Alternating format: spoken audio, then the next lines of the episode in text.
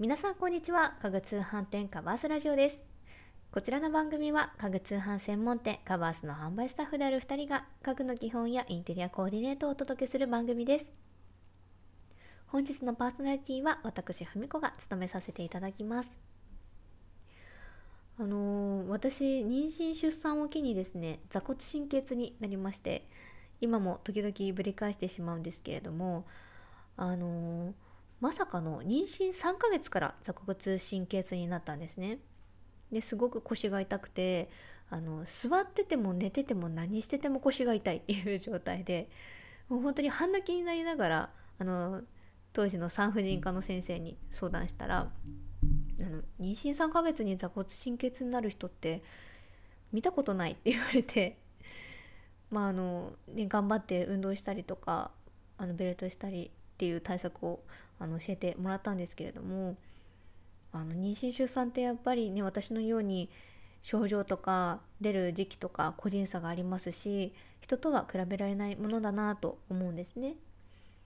で妊娠中っていうのはね立ったり座ったりするだけでも大変っていうお悩みの妊婦さんも多いんじゃないかなと思います。で特に妊娠期間中っていうのは体的にも精神的にも何かと心配なことが多かったりですとか不安になったりすることも多いかと思いますので今回本日のテーマを妊婦さんがくつろげるソファーの選び方をテーマにご紹介したいなと思います。ではでは早速なんですけれどもマタニティ期にソファーって必要だと思いますか？よくねあのマタニティ期には椅子に座った方がいいとかのソファーがあった方がいいよなどあのいろいろね意見を目にするんじゃないかなと思うんですけれども私個人としてはソファーがあってよかったなという思い出がいっぱいあります。のマタニティ期にソファーがあるとどんな利点があるのかお二つご紹介いたします。でまず1つ目が床に座ると立ち上がる時に大変を解消してくれるということです。妊婦さんが床に直接座ると立ち上がる時に皆さん大体苦労するんじゃないかなと言います思います。あの特に妊娠多分ね7ヶ月頃になってくるといきなりね赤ちゃんも大きくなってきたりとかする時期なのでお腹が出てきますよね。でそうすると前のめりに倒れ倒れてしまわないようにとあの足腰を踏ん張って立ち上がる傾向があります。でその結果気がつかないうちに膝や腰に負担をかけてしまっているということも多くあるんですね。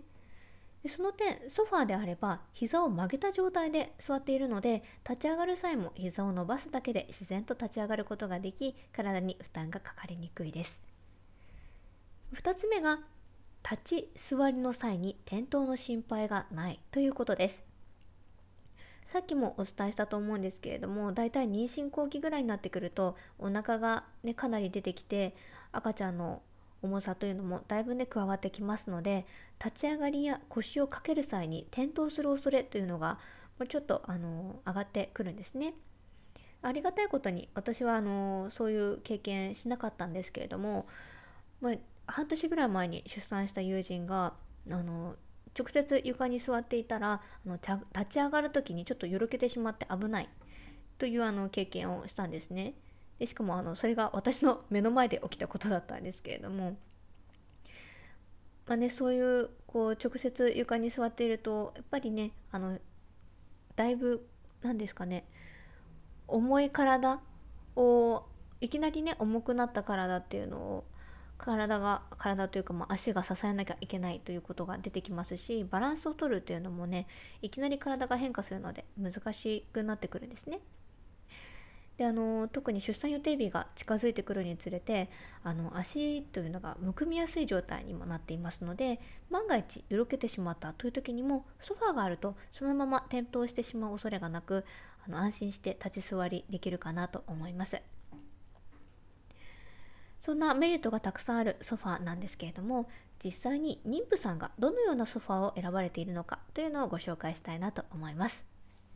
でまず1つ目が高すぎず低すぎない高さのソファです。あのなかなか絶妙な高さなんじゃないかなって多分思われるかと思うんですけれどもソファーの高さはスタンダードなものを選ぶといいです。あの高すぎると座るのが大変ですし低すぎると立ち座りの際に大きく腰を動かさないといけなくなってしまいますので腰に負担がかかってきます。で大体あのスタンダードな高さのソファっていうのが座面のあの床から座面までの高さっていうのが40センチ前後と言われていますので40センチ前後のものを選ぶというのがおすすめです。で2つ目が硬すぎず柔らかすぎない座面こちらもねだいぶ絶妙な柔らかさなんじゃないかなって思うんですけれどもあの座面の硬さってとか座り心地の良さっていうのはあの人それぞれ大体変わってくるかなとは思うんですけれどもあの座面の硬さっていうのは座り心地の良さを左右するだけではなく立ち上がりやすさというのにも関係してくるんですね。あの座面が柔らかすぎてしまうとお尻が沈み込みすぎてしまうので骨盤を起こして座るというのが難しくなってしまうんですね。でまた立ち上がる時もあの沈んだ分それなりの負荷が膝にかかってくるので立ち上がる時もちょっとね大変になってきます。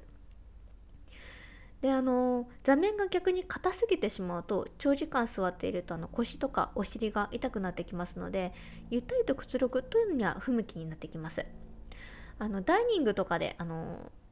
ね、食事をとったりとかするソファーとかには向いているかなと思います。座面の硬さは硬すぎず柔らかすぎないものを選ぶというのがポイントになってくるんですがあの S 字バネあとポケットコイルなどが使用されている座面はへたりにくく程よい弾力を感じることができるのでおすすめです。あの S 字バネやポケットコイルを使ったソファーはあのカバースでも取り扱っておりますのでよろしければキーワード検索で探してみてください。3つ目が奥行きが広い座面です。あの奥行きが広い座面というのは深く腰掛けることができますのでゆったりとくつろぎたい妊婦さんにはおすすめです。あのーただですね深く腰掛けすぎてしまってもあのもたれかかる時間が長くなってしまうとちょっとね猫背になってしまって体が歪んでしまってその結果ね腰痛につながるということもありますのでちょっとあの座る時間というのを注意していただけたらなと思います。で奥行きの大体の目安なんですけれども60センチが一般的なサイズになっておりまして80センチ前後ありますとゆったりと腰掛けることが可能と言われております。ぜひぜひあのゆったりくつろぎたいなという時には80センチ前後座面の奥行きがあるものを選ばれてみてください。最後4つ目が肘掛けがあるソファーです。妊婦さんにおすすめなのは断然肘掛けがあるソファーですあの私も前使っていたタイプ肘掛けがあるソファーだったんですけども本当におすすめで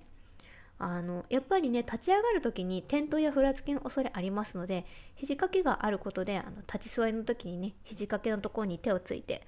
あの動作ができるということでそういったリスクを軽減させることができます。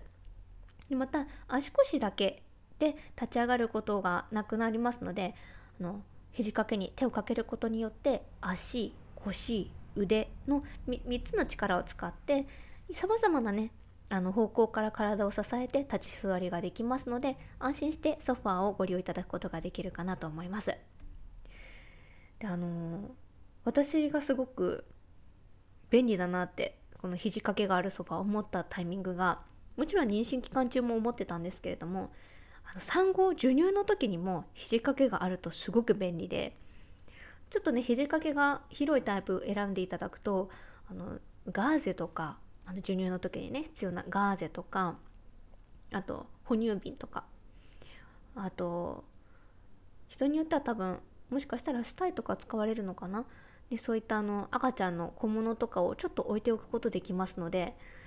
本当に便利にお使いいただけるかなと思います。あの今使っている我が家で使っているソファーも肘掛けが広いタイプなんですけれども